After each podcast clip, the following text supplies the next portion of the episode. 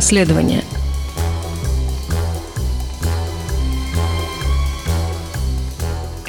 Всем привет! Это новый подкаст «Инсайдера», рубрика «Расследования». Я Софья Адамова. Сегодня мы бы хотели обсудить текст, который называется «Назови мое имя. Кто и как производит в России новичок для спецслужб». Собственно, Роман Доброхотов расскажет нам какие-то интересные детали этого расследования и э, как вообще э, оно проходило, потому что всем, конечно, безумно интересно узнать, как журналисты-расследователи получают информацию. Роман, привет. Приветствую. Ну, я в двух словах расскажу о сути самого расследования для тех, кто его не читал или не слышал о нем. Суть, на самом деле, очень проста. В 2017 году Россия отчиталась о том, что химического оружия в России нет, в том числе и новичка, который является боевым отравляющим веществом, действующим как ингибитор холинестеразы. То есть он по сути, останавливает функционирование мозга и э, используется, по крайней мере, использовался изначально по предназначению как э, химическое оружие в случае там какой-нибудь войны или чего-то подобного. И вот в 2017 году все боеприпасы с химическим оружием были публично уничтожены. Я говорю публично, потому что транслировалось по телевидению. Владимир Путин лично следил за трансляцией, показывали его выступление пафосное после этого, где он рассказывал, как вот Россия такая прозрачная, ему согласно всем конвенциям международным, соблюдая их, уничтожаем вот последние тонны этого химоружия. И вот проходит полгода буквально, и в Солсбери два героя России, ГРУшника, используют новичок для того, чтобы отравить Скрипалей. Это становится публичным известным, становится понятным, что химическое оружие в России все-таки есть, и встает вопрос о том, а, все-таки где оно находится, кто его производит, кто его разрабатывает. Рома, а кто ставит вопрос? Ну, мировое сообщество ставит вопрос, в том числе журналисты. Ну, все задаются этим вопросом, включая простых обывателей, потому что понятно, что если оружие используется сотрудниками ГРУ, а это российские военнослужащие да, по статусу, то значит у российского государства это, эти отравляющие вещества есть. И недавно этот вопрос э, актуализировался в связи с отравлением Навального. Он вдвойне стал более интересным, потому что, во-первых, это химоружие использовалось на российской территории, то есть, значит, это оно не, не было привезено откуда-то скажем, с какой-нибудь военной базы из Средней Азии. Нет, оно было в Томске, и оно было новым, то есть оно не входило в список уже известных формул новичка. Это был новичок нового типа. Следовательно, кто-то занимался разработкой нового химоружия, а согласно действующим конвенциям, запрещено не просто хранение химоружия, запрещено еще и его разработка, разработка новых веществ. Поэтому мы видим, что все пункты нарушались здесь. И, соответственно, мы, э, я имею в виду инсайдер и Bellingcat, начали расследовать вот эту сторону вопроса, особенно активно после отравления Навального. Мы решили просто посмотреть круг общения тех ГРУшников, про которые у нас, которых у нас уже была информация, как об отравителях. Это войсковая часть 29155, которой руководит генерал Аверьянов. И в ней мы знаем э, как минимум там, порядка порядка восьми офицеров, служащих там, которые участвовали в отравлениях. Я говорю во множественном числе, потому что это не только отравление Скрипаля, но и отравление болгарского предпринимателя Емельяна Гебрева в 2005 году. И в обоих, скажем, отравлениях участвовал один и тот же человек, Денис э, Сергеев, он же Сергей Федотов, его имя прикрытия. Он был и в Англии в 2018 году во время отравления Скрипаля, и в Болгарии во время отравления Гебрева. То есть там даже одни и те же люди пересекаются. Всего где-то около 8 8 человек. Соответственно, изучая просто биллинги их телефонных переговоров, мы видели, с кем они общаются, и особенно это было интересно, конечно, во время этих спецопераций, то есть, например, сразу перед отъездом в Солсбери и сразу после возвращения, например, сразу по возвращении из Болгарии и так далее, и так далее. И мы увидели, что помимо понятных контактов, связанных там с другими военнослужащими или какие-то бытовые звонки, мы увидели еще одного интересного человека. Это Сергей Чепур, руководитель Института военной медицины в Санкт-Петербурге, военный врач, токсиколог, и не просто токсиколог, а как раз-таки специалист по ингибиторам холинестеразы. Как раз тот самый, тот самый механизм, про который я говорил, как действует новичок. И с ним общаются не просто так, время от времени, а общаются именно в те моменты, когда мы видим, что происходит, скажем, подготовка к спецоперации. Например, 28 февраля 2018 года, то есть за три дня до отлета в Британию, мы видим, что штаб-квартиру ГРУ на Хорошевском шоссе приезжают вот все эти фигуранты в виде там пресловутого Мишкина, а он же Петров, тот же там Сергеев, еще там ряд людей, а мы видим, что они приезжают на Хорошевское шоссе, в этот же день туда же прилетает из Петербурга Сергей Чепур по прилету сразу звонит Мишкину, отправляется туда на Хорошовское шоссе, три часа с ними совещается. Ну, то есть это явно как бы не, не случайная вещь. Да? Специалист по новичку внезапно встречается с людьми, которые этот новичок через три дня использует в Сосбери. Дальше есть еще интересный момент. После этой встречи он встречается с другими своими коллегами, тоже специалистами по новичку, которые раньше работали в 27-м научном центре Минобороны, а потом стали работать в неком загадочном научном центре под названием «Сигнал», ранее, в общем, особо никем неизвестным. И официально у них есть там разрешение на изучение хим оружия, но только под, под предлогом как бы там экспортного контроля. Хотя какой там экспортный контроль, никуда химическое оружие не может быть экспортироваться. Да? Даже когда оно было разрешено, его не могли экспортировать. То есть это явно какой-то предлог просто. И мы стали изучать, что же это за сигнал такой, с которым общается этот Чепур, и обнаружили, что это тоже интересная довольно контора, потому что там действительно работают там вот Артур Жиров, его подчиненные, они являются тоже специалистами по холинестеразе, а, у них есть всякие там патенты, есть а, научная работа, то есть мы видим, что они действительно этим профессионально занимаются. И находится лаборатория центра «Сигнал» ровно в том же комплексе зданий, где находится в том числе и войсковая часть, ответственная за уничтожение химического оружия, что вряд ли является тоже случайным совпадением. То есть, таким образом, мы имеем уже два научных института. Один это вот центр «Сигнал», который, судя по всему, занимается разработкой этого новичка, судя по тем патентам, которые мы видим, судя по составу ученых, которые там видим. И вот есть этот Питерский институт военной медицины, где работает Чепур. И этот Чепур уже непосредственно контактирует сам с ГРУшниками и как бы сопровождает эти отравления. То есть гипотеза, которая есть у нас сейчас, то есть разработка происходит в сигнале, а дальше испытания и различные там какие-то эксперименты уже проводятся в Питерском институте. У них там есть свой виварий, где они производят испытания на животных, там всякие у них там свиньи, я не знаю, там всякие другие животные. Им же надо не только на крысах изучать, а на других разных животных испытывать. То есть у них есть все возможности для того, чтобы испытывать действия химических отравляющих веществ, причем как бы они вполне как бы легально могут это делать, потому что никто не запрещает, например, антидоты разрабатывать от химического оружия, да, то есть это они открыто выступают на всяких там конференциях, тот же Чепур про антидоты от химоружия, да, это как бы никто не запрещает. Но когда мы видим совсем другой контекст, когда мы видим, что этот человек общается с ГРУшниками, уже использующий это вещество для отравлений, это совсем другая история. Вот, так что, по сути, наше расследование доказывает, что химоружие не просто осталось в России, но его продолжают исследовать. Мы показали, кто именно этим занимается, и доказали, что, ну, как минимум в случае с ГРУшными отравлениями, да, отравление Навального отдельная история, но как минимум в случае с ГРУшными отравлениями мы точно знаем, что вот этот контакт происходил, мы знаем, с какими конкретно научными институтами. Скажи, пожалуйста, а вот как вы узнали конкретные фамилии? То есть э, понятно, что в конечном счете ваша информация подтвердилась, но сами первые исходные данные как получали вы? Кто-то вам слил? Или, может быть, еще какие-то есть э, тайные источники таких по-настоящему закрытых данных? Так это были предыдущие наши расследования о вот этой войсковой части. То есть мы, когда уже после того, как мы вычислили там Мишкина, Чепигу, угу. Сергеева и так далее, которых мы тоже вычисляли, в том числе по перелетам, по телефонным разговорам и так далее, и так далее. Угу. Мы дальше смотрим, с кем они общаются. Мы видим вот эти биллинги. В этих биллингах мы видим не только, кому они звонили, да, потом, то есть мы видим, что они звонят Чепуру. Мы дальше потом смотрим биллинги Чепура и видим там дальше его еще и э, геолокацию. То есть куда, как он передвигается.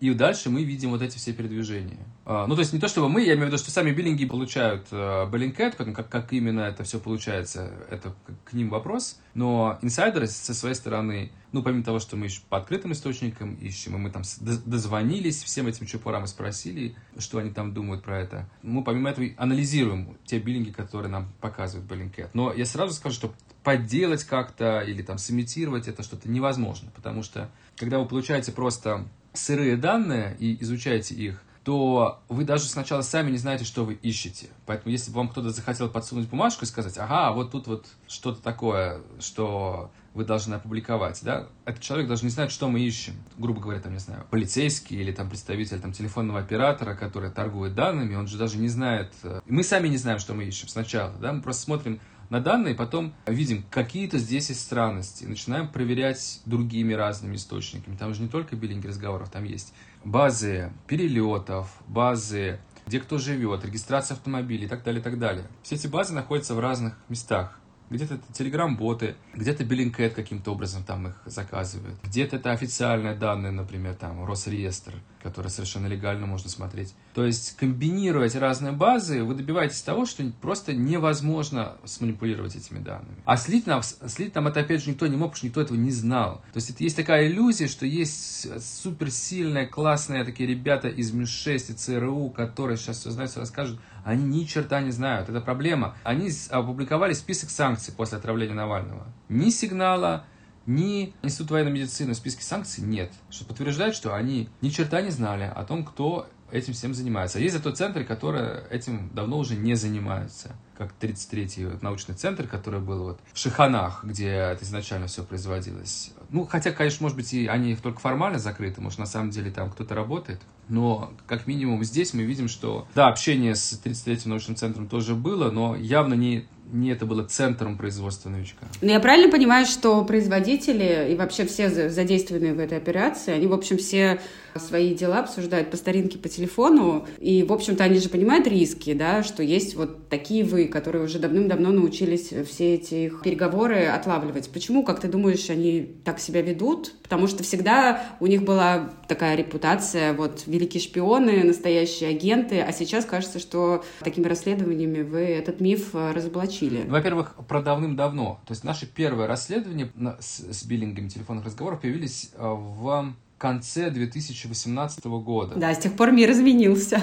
И э, сейчас, когда мы э, вычислили Чепура, э, преобладающее большинство звонков периодизировалось до этого. То есть это в основном вот период самого отравления Скрипаля, то есть март 2018 года, плюс их э, странная поездка в Швейцарию, где они тоже какую-то явно планировали операцию по отравлению. Возможно, там был Скрипаль, приезжал туда, мы не знаем. Но так или иначе, вся их вот эта вот бригада из войсковой части 29155 туда улетала, потом пролетала.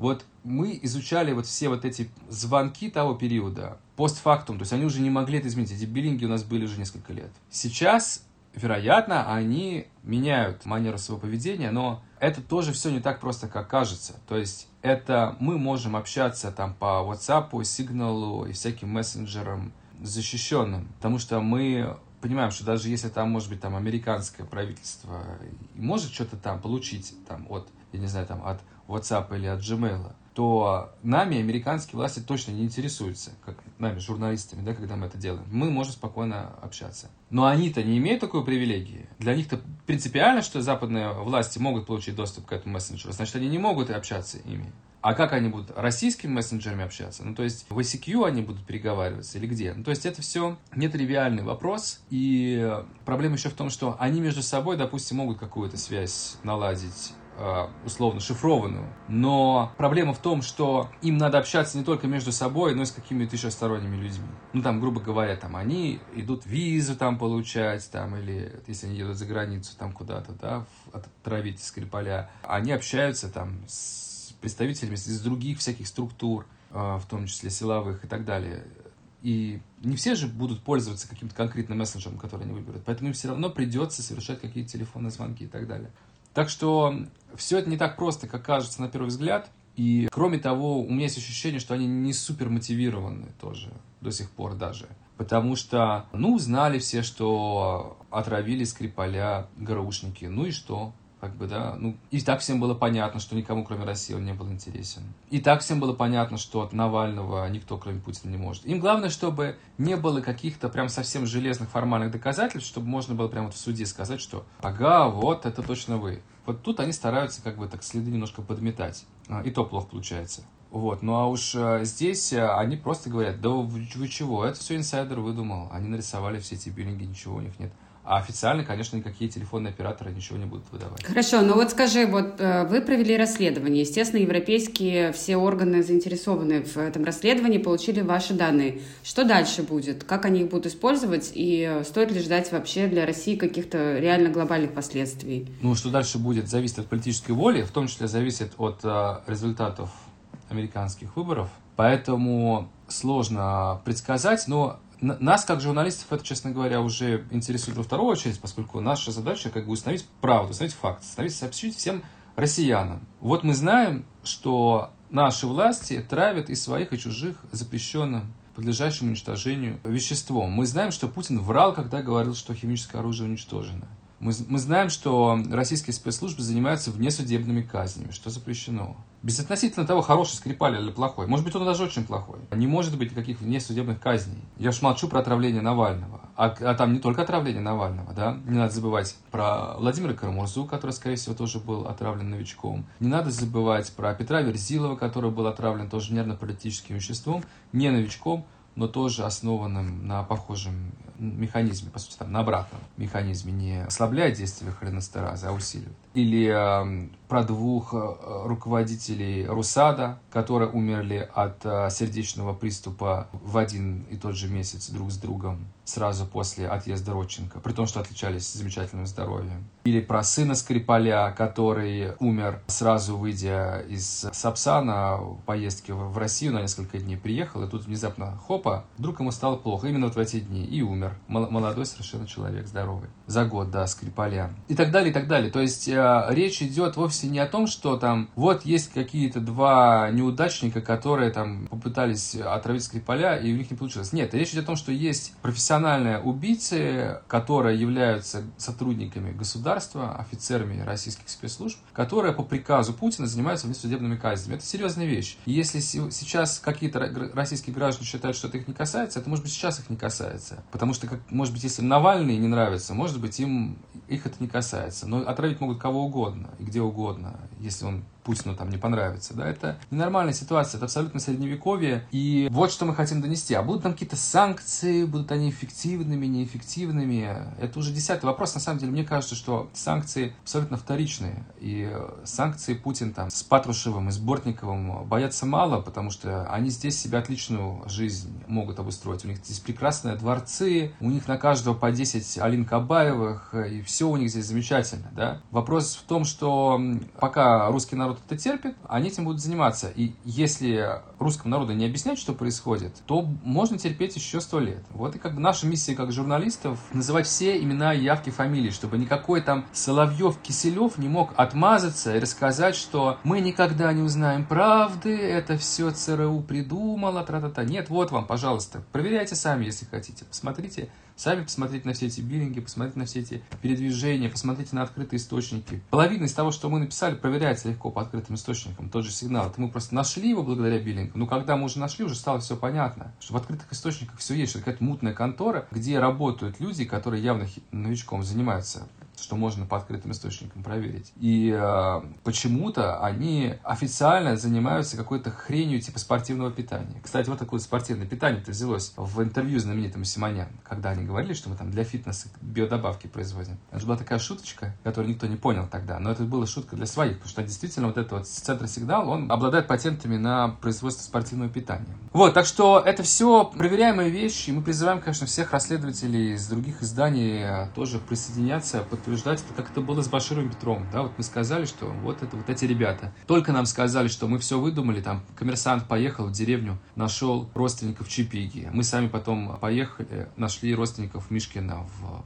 селе вот это Лойга в Архангельской области. Все проверяемо, и я уверен, что это только начало, потому что мы сейчас нашли, кто сделал новичок для отравления Скрипаля, но есть же еще отравление Навального, да, где тоже были какие-то свои Мишкины Чипиги в Томске. Их тоже рано или поздно мы, журналисты, найдем. Вот, поэтому... Да, Ром, прости, ну просто вот мой вопрос как раз заключается в том, что странно, что этим занимаются журналисты, которые абсолютно не обладают для этого ни защитой, ни, скорее всего, экспертизой. Но есть специальные, наверняка, не знаю, подразделения тех же самых разведок на территории стран которых происходят эти преступления. Почему кажется, что вы как будто бы одни, и вы вот пишете об этом, ты говоришь, вот русский, русский народ должен знать, что происходит, что вот есть несудебные казни. Но на самом деле это же преступление, которое не русский народ должен, и не журналисты расследовать, а расследовать определенные люди. Нет, но у меня, у меня претензий к западным спецслужбам в этом смысле нет. То есть есть вопросы в отношении, конечно, уровня их э, профессионализма есть, да, но в отношении как бы их мотивов и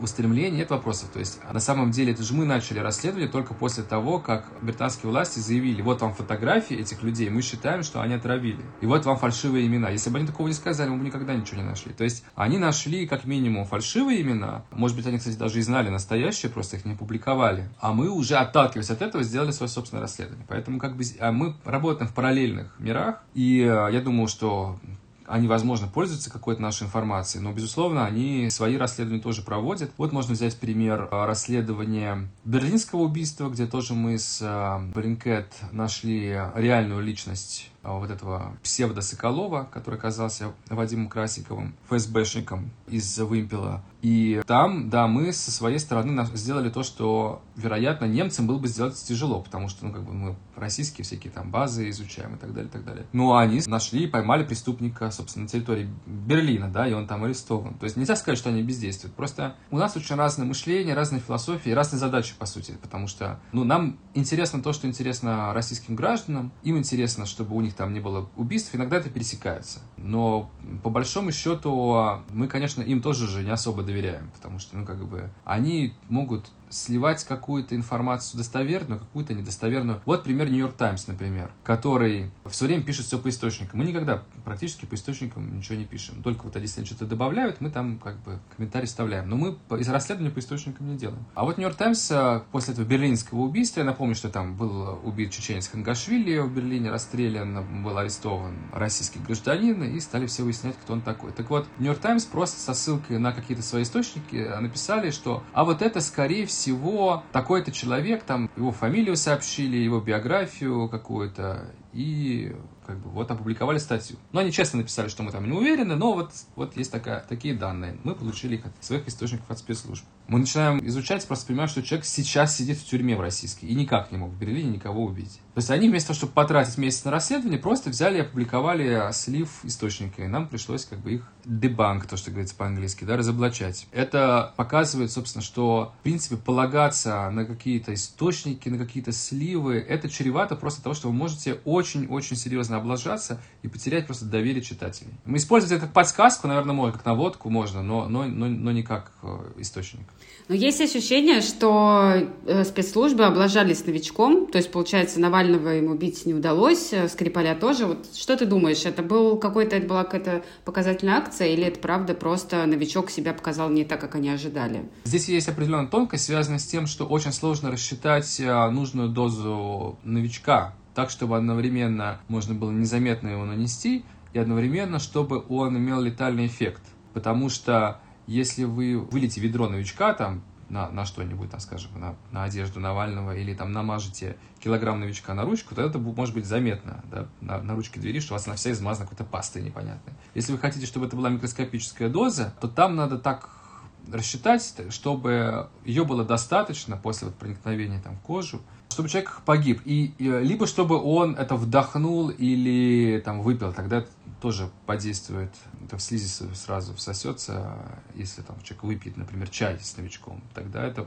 будет иметь очень серьезно и быстрее. Вот, ну, в общем, там есть свои тонкости, и там, в общем, легко ошибиться. И вопрос только в другом. Неужели они ошибаются так часто? Потому что вот если мы посмотрим на известные случаи отравления нервно-паралитическими веществами, мы вот давайте перечислим, сколько мы знаем инцидентов, где был, были отравлены нервно-паралитическим веществом люди. Значит, Навальный один раз, Карамурзу травили дважды, значит, уже три раза, и там точно был нервный паралитик. Верзилов четыре. Гебрев, его топ-менеджер, его сын. Три случая. Скрипаль и его дочь еще два случая. Те люди, которые случайно в Британии шикнули на себя новичком, это Стерджес и ее сожитель. Из всех из них погиб только один человек, это, собственно, Стерджес, которая погибла просто потому, что она на себя попшикала и вдохнула его. Это просто, конечно, гарантированная смерть. Это просто, если прям вдохнуть, то тут огромная доза и мгновенное действие. Получается, из э, всех остальных случаев все люди выжили. Правда так, на грани.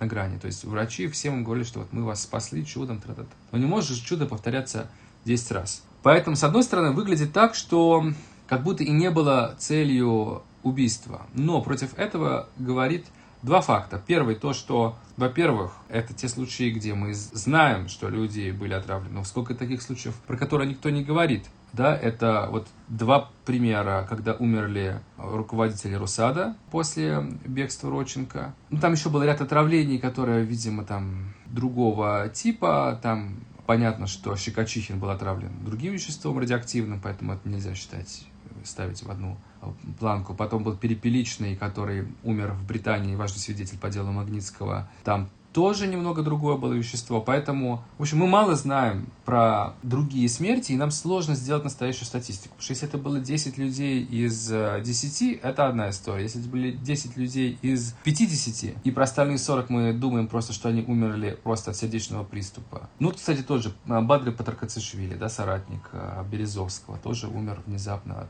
типа сердечного приступа, и как бы все уверены, что это отравление. Ну, в общем, на самом деле, таких случаев, скорее всего, много. И тогда это уже, в общем, статистика совсем другая. И второй фактор, который противоречит идее, что целью Путина было просто запугать людей, это то, что, ну, все-таки врачи, лечащие Верзилова, Навального, Карамурзу, Скрипаля, все они там компетентные люди, соображающие, что они делают, и все они в один голос говорят, что этим людям повезло, что они, скорее всего, бы умерли, если бы немножечко по-другому позже их лечили бы или как-то не так. То есть им просто реально повезло. Ну, то есть либо все эти врачи ничего не соображают, хотя бы это были самые крутые профессионалы в случае там со Скрипалями, а Верзиловым и Навальным. Это крутейшие специалисты из клиники Шарите, то есть они знают, о чем говорят. И если они говорят, что, ребята, вот вам повезло, что вы выжили, значит, видимо, все-таки шанс убить этих людей был достаточно высокий. И как минимум это значит, что Путин понимал, что либо они умрут, либо, может быть, они не умрут, но могут быть тяжелые последствия. Да? И вот, вот мы должны попробовать. То есть он должен был осознавать высокий риск того, что все эти люди умрут, как минимум. Либо он, собственно, хотел их убить, что, к чему я сейчас склоняюсь. Ну, то есть ты думаешь, что Навальному прям реально повезло? И интересно, кто именно его спас? Все-таки вот врачи, которые ввели ему первый антидот, или это экипаж э, самолета, который ему помогал? Ну да, на всех этих, на всех этих этапах были какие-то свои случаи везения. Ну, экипаж выполнял инструкции, но тем не менее. Здесь дело не в, не, в, решении даже в экипаже, а скорее в том, что ну прошло бы чуть-чуть больше времени, подействовал бы он там на сколько-то минут позже, да, это же невозможно все рассчитать, даже если вы прям супер крутые профессионалы, при воздействии через кожу вы не можете рассчитать точное время. А здесь мы знаем, что было воздействие через кожу, потому что Навальный ничего, кроме чая в аэропорту, не пил до того, как сел самолет. А если бы он получил это через чай, что, кстати, по 10 разным причинам невозможно, но если бы он получил через чай, то это бы подействовало бы еще даже до того, как он сел в самолет очень быстро. Поэтому он явно получил это через кожу, явно он получил это в гостинице, явно получил э, вот в тот момент, когда он утром встал в 6 утра, вот, вернее, в 5.30 даже он встал, в 6 он вышел из э, гостиницы. Вот промежуток между 5.30 и 6 часов он получил это отравление, прикоснувшись к новичку. Рассчитать дальше с точностью до минуты, когда это подействует, было невозможно. Возможно, просто они надеялись на то, что он будет в это время в самолете. Возможно, просто так случайно совпало, что он оказался в самолете. Так или иначе, все могло бы пойти по-другому. То есть, например, он оказался бы не на Домском, а дальше, и, и э, пилоты бы решили, нет, ну давайте дальше вести его там до следующего города. Это заняло бы там, допустим, лишний час хотя бы, да, ситуация бы уже очень сильно усугубилась. Дальше при приземлении ему дали антидот сразу. Ну, здесь э, это не совпадение, не случайность, просто потому что они увидели, что характер отравления такой, что, скорее всего, это связано с ингибиторами холинестеразы. Сразу видно там по зрачкам, по другим факторам, то есть это можно, можно понять. А причин отравления, причем, может быть много, это может быть там наркотики, что угодно дает такое отравление. Но антидот в любом случае будет один и тот же, атропин. И вот они ему этот атропин там дали. Если бы не дали, то просто могли бы быть необратимые изменения в мозгу, после чего человек может стать инвалидом. И, кстати, мы не знаем сейчас нормально про ситуацию с Скрипалем. Ходят слухи, что он очень плохо и долго восстанавливался. Про, про Гебрева мы знаем, что он восстанавливался плохо, и у него были тяжелые психические последствия, там расстройство сна, он с, с трудом там учился заново управлять одной рукой, не как Навальный там две недели, да, а на протяжении очень долгого времени. И так далее, и так далее. То есть могли быть последствия очень серьезные. Но здесь тот фактор, что ему дали атропин, позволило как бы ему дотянуть до момента, когда он попал в Шарите, где ему стали очень сразу хорошую реабилитацию давать. Ну, а что касается установления новичка, здесь тоже было одно очень важное стечение обстоятельств, которые не просчитали спецслужбы Путин, когда разрешал Навальному лететь. Кстати, Путин теперь это в оправдании себе говорит, открыто, да, что я же разрешил ему улететь. Значит, я не травил его, иначе бы как же я бы его отпустил бы? Да, я бы его дальше бы здесь чморил. Но они на тот момент не знали, что Маша из команды Навального, расследовательница, возьмет бутылку и остальные другие разные вещи, в том числе бутылку эту пластиковую, на которой есть следы новичка, и привезет ее в Берлин. Вот если возвращаться назад, да, хронологически, и думать о том, что там спецслужбы просчитывали, просчитывали, вот как бы интуитивно просчитать заранее, что Навальный это не просто получит это вещество, он потом этой рукой еще к чему-то прикоснется, и останутся следы, и следы останутся на вещи, которые будет у его команды, которая затем еще раз зайдет в номер специально, чтобы эти вещи собрать и привезет в Берлин, это очень было сложно просчитать заранее. Теперь постфактум кажется, что это очевидно было их действие. Что когда вы видите, что вашего соратника отравили, вы бежите сразу в его номер и думаете, чем, как его могли отравить, все собираете и отвозите на экспертизу. Тоже, кстати, молодцы, что они быстро там скоординировались, продавили, их же не пускали в номер даже сначала, они заставили их просто давайте, подняли скандал. Не все им, правда, увезти. И полотенца заставили оставить эти жадные владельцы э, отеля, которые не любят, когда воруют полотенца.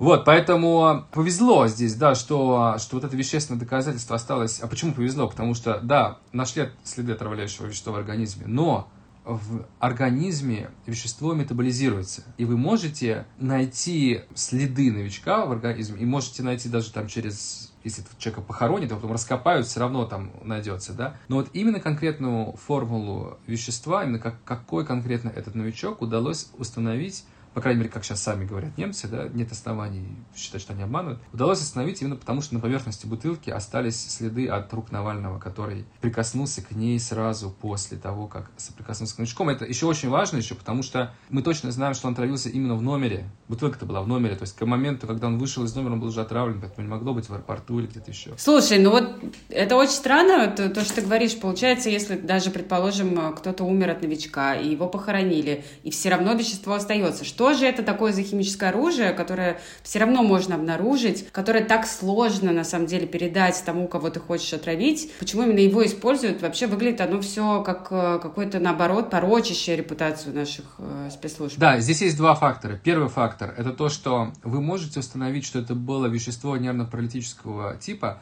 но если человек остался жив, и у него продолжается метаболизм, вот прошло уже два дня, они специально же Навального два дня там томили, не выпускал Путин его долго, пока не прошло двое суток, и после этого уже, если бы не бутылка, то можно было бы просто сказать, ну это какое-то вот вещество, основанное на ингибиторе холинстеразе, но вот точно ли это именно новичок или какое-то другое, это мы не знаем, сказали бы врачи. А значит, ты как бы дальше ищи свищи, да, кто угодно мог травить, по идее. Да, ну а много таких веществ. Понятно, что когда самый, самый главный политик страны вдруг корчится в судорогах в самолете, первым делом, естественно, все люди понимают, а окей, значит, Путин его отравил. При этом есть еще и все эти случаи Карамурзы и так далее. Почему спецслужба продолжает использовать это вещество? Они его продолжают использовать, потому что они каждый раз надеются, что будет как с вот этими руководителями Русада.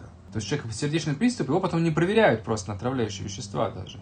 И э, я думаю, что должно было получиться как с Навальным. И, кстати, вот еще есть пример Дмитрия Быкова, который тоже отравили. Тоже там, кстати, ему не давали вот, на, сам, на самолете прилететь куда надо, получить там помощь. Там звонил лично Дмитрий Муратов, с Кремлем договаривался, чтобы позволили медицинскому самолету его привезти в Москву и так далее. Я Дмитрию Быкову написал сразу после инцидента в Facebook, что, Дмитрий, давайте э, разберемся, это, наверное, отравление, что это было?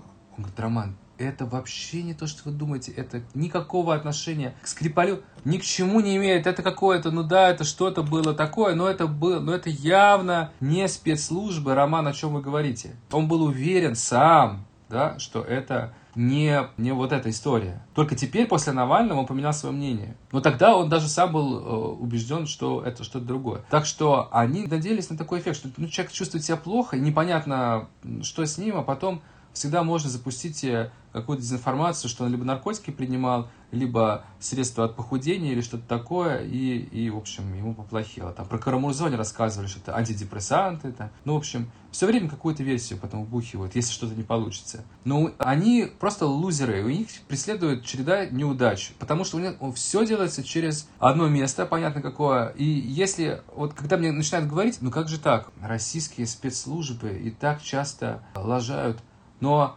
послушайте, вот когда, например, какие-то космические ракеты падают российские, никто не удивляется и не говорит, что это заговор. Просто понятно, что это как бы рукожопые инженеры, которым платят по 20 тысяч рублей вместо 20 тысяч евро, как положено, да. У нас потом все это падает. Или когда российские военные уже ракеты, которые должны падать в одно место, падают в другое место, это тоже никого не удивляет. Или когда у нас там, я не знаю, когда Путин садится в Лада Калина и не может три раза ее завести под видеокамеры да, никто не говорит, что этого не может же быть, потому что Путину это невыгодно, чтобы Лада Калина не заводилась. Ну да, вот Путину невыгодно, чтобы в прямом эфире российских телеканалов Лада Калина не заводилась. Но она, черт ее побери, не заводится, потому что ее делали рукожопые люди. То же самое с российскими спецслужбами. Ну ладно, ну хорошо, но все-таки ученые российские продолжают быть на высоте разработать нормальное химическое оружие, чтобы кокнуть Навального никто тебя не поймал за руку, было бы, в общем, за это время вполне возможно. А выглядит это скорее как пранк, и понятно, почему почему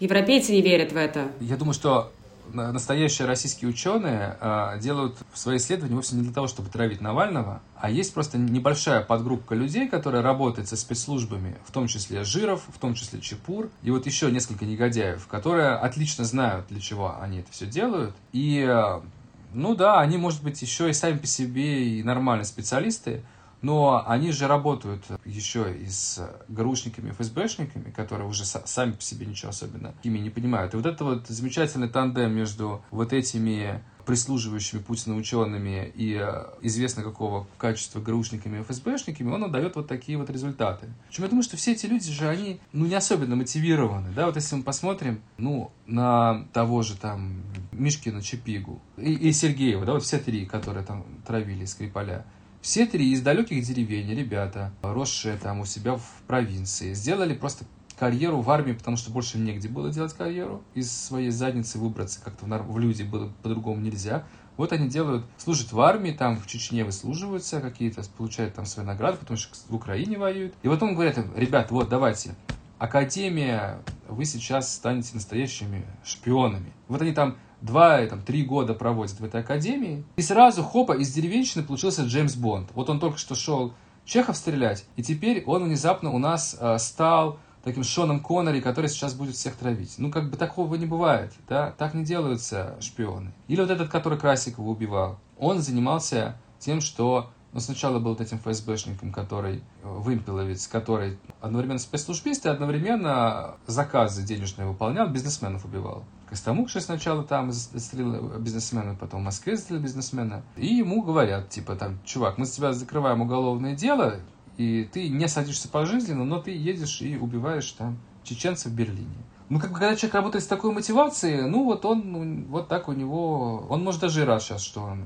его в Берлине арестовали, что он там сейчас в нормальной, комфортной камере там сидит, наверное, с телевизором каким-нибудь. Замечательно себя чувствует. Вот уверен, что возвращаться обратно в Россию он сильно даже, может быть, не очень хотел. Вот, поэтому э, и уровень профессионализма, и уровень мотивации, он весь подталкивает просто к тому, что, чтобы все это проходило таким образом. Это не значит, что они осознают это и будут там действовать как-то по-другому, повышать свой профессионализм. Их это, я имею в виду, их Путина, Патрушева, Бортникова, может быть, это даже устраивает. Ну да, мы такие рукожопые, зато мы сейчас всех в страхе держим. Все боятся, что мы будем наших врагов э, убивать и э, будут теперь с нами по-другому разговаривать. Типа, это как, логика как Ким Чен Ына, да, то есть я не буду в вас больше бросаться ядерными боеголовками, но вы за это поставите мазут Северной Кореи. Вот Россия теперь стала разговаривать с Западом таким языком. Мы больше не будем травить Скрипалей и отпустим вам в Германию Навального, но вы нам за это давайте вот это, вот это и вот это.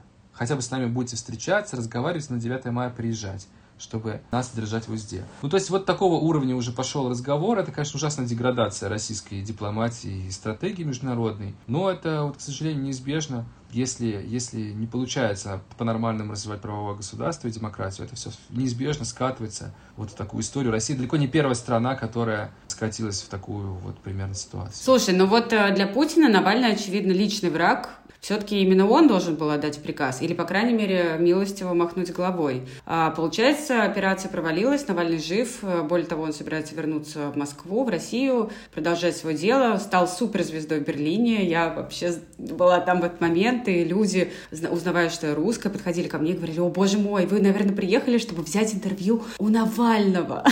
с таким вот буквально придыханием. Ну, пожалуй, ты, наверное, ты единственный, кто не взяла интервью Навального из российских граждан. Да-да. Ну, я даже не пыталась, э, ну, потому что, в принципе, я просто была счастлива, что он выжил. И моя симпатия к нему выросла в 10 раз, а то и в 100 после этой истории. И, собственно, вопрос к тебе. Как ты думаешь, что Путин думает в этот момент? все выглядит э, так, будто он только помог Навальному получить свои очки. Ну, конечно, конечно, он расстроен. Это тут э, к бабке не ходи.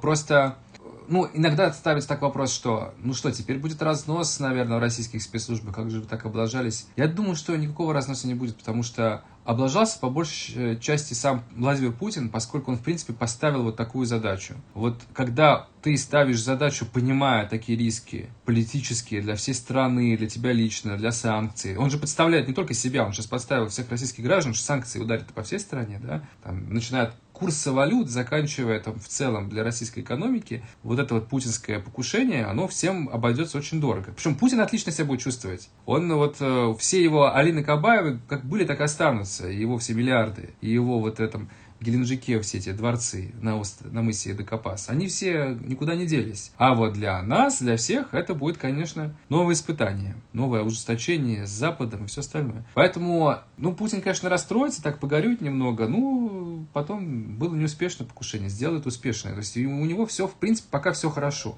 У нас все плохо. Ну вот, э, это самый глупый вопрос, наверное, на свете, но все его себе задают так или иначе. Почему не было проще пырнуть, там, не знаю, Навального ножиком при помощи какого-нибудь бесноватого бесноватого, там, не знаю, тетушки, коих э, когда-то там режим приручил достаточно. Почему надо было устраивать такую сложную операцию? И в конце концов э, исход тоже был под вопросом. Ну, здесь два, два ответа на вопрос. Первое, потому что если бы Навальный просто скончался от того, что, как сказали бы, ему стало плохо с сердцем, то, с одной стороны, все бы поняли, что, скорее всего, здесь какое-то отравление, но не было бы никаких юридических никому претензий. Невозможно было бы их выдвинуть, поскольку никакое вещество не найдено, человек просто умер, вот какое несчастье. И одновременно бы какая-то часть была бы запугана оппозиционеров, потому что понимали, что они таинственным образом могут умереть и не будут даже знать из-за чего. Да? То есть это одновременно и какое-то такое ощущение хоррора, и одновременно юридическая как бы чистота рук. А вот если бы это был а, тетушка, одно дело, когда тетушка зеленкой плескается, его освобождают, да, то, что они делают, это же подментованное все делают люди, мы знаем их фамилии, мы знаем полицейских, которые с ними общались, мы знаем, что эта полиция все, по сути, организовывала, да, когда они зеленкой плескаются. Но это как бы можно там списать, что ну вот везде есть хулиганы там и так далее. А если а, у вас человек убивает главного оппозиционера, то это, конечно, значит, что вы просто не контролируете ситуацию. Что значит, у вас вот э, в вашей стране кто угодно может взять, просто зарезать и, и, и вы... Ну или как Немцова взяли, расстреляли. В случае с Немцовым очень, да, загадочная история, и для меня до сих пор открытый вопрос а, все-таки, каков был мотив, и было ли указание Рамзану Кадырова от Путина так сделать, либо это была инициатива Кадырова, если инициатива Кадырова, к чему я склоняюсь, то чем конкретно она была вызвана, мне, я думаю, что, скорее всего, вот этим вот его иском в Следственный комитет для того, чтобы проверить батальон «Север» и его действия в Украине, и я думаю, что, скорее всего, просто Кадыров не понял, с кем имеет дело, и думал, что это просто всеми забытые оппозиционеры, что вот они сейчас вот его убьют, и ничего не будет. Но может быть и не так, да, может быть э, это был эксперимент Путина, который ну, просто вот решил руками Кадырова убить оппозиционера. Ну как бы раньше я думал, что это абсурдная вещь, да, потому что ну как бы он же еще и на Немцов все-таки не первый по значимости был тогда оппозиционер, да? Ну, неужели Путин на это пойдет? Но теперь после отравления Навального, я думаю, а почему бы и нет? Ну, то есть, если он может спокойно приказать убить Навального, почему не мог попросить Кадырова убить Немцова? То есть теперь вот каждый раз мы пробиваем новое-новое дно, и некоторые вопросы, которые казались абсолютно конспирологическими, абсурдными, теперь кажутся, ну, очень может быть, это одна из гипотез. Да, но все-таки ты думаешь, что лично Путин э, принимает решение о таких э, громких расправах? По крайней мере, потенциально громких. Я абсолютно уверен, что э, никто не мог бы осмелиться без э, согласования с Путиным покушаться. Во-первых, никому нахрен не было нужно, кроме Путина. А во-вторых, э, ну, все понимали, что ну, если бы это был условно не Путин, этот человек, он бы понимал, что это очень серьезные издержки для Путина, для всей страны. И если Путин вдруг этого не хочет, то Путин просто в порошок сотрет любого человека, который его подставит э, плохим образом. Ну, если ты не Кадыров. Если ты Кадыров, у тебя особое отношение с Путиным. Там все очень тонко, там тебя отмажут в любом случае, и там была бы другая история. Но даже, кстати, Кадыров, я думаю, что Навального не стал бы трогать, потому что он понимал, что это все-таки фигура совсем другого резонанса. О, да,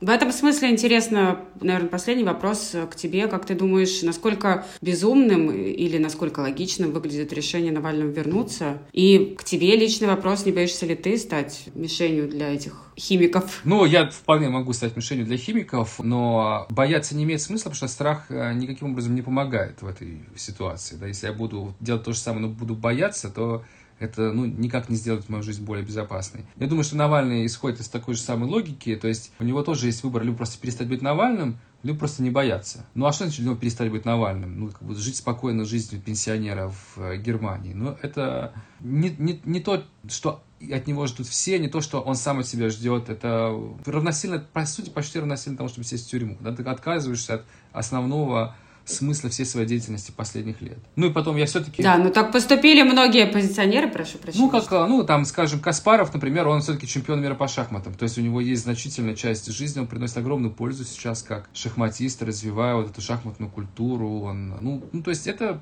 его значимая часть жизни. Ну, а плюс есть еще люди, которые просто не настолько значимые, как оппозиционеры, от того, что они уехали все-таки нельзя сказать, что что-то поменялось. Если Навальный не приедет в Россию, то это очень серьезно скажется на российской политике, на всей оппозиционной деятельности. Да, особенно в регионах. Мне кажется, там он, ему удалось создать эту систему. И в регионах, и в Москве, и везде. То есть это он понимает, свой, ощущает свою собственную значимость, поэтому я очень поддерживаю решение вернуться, хотя я абсолютно понял бы и обратное решение, естественно, никогда бы не стал бы его за это осуждать, но факт э, остается фактом, что риски для него катастрофически высоки. Никакой гарантии, что Путин не повторит это убийство, нет.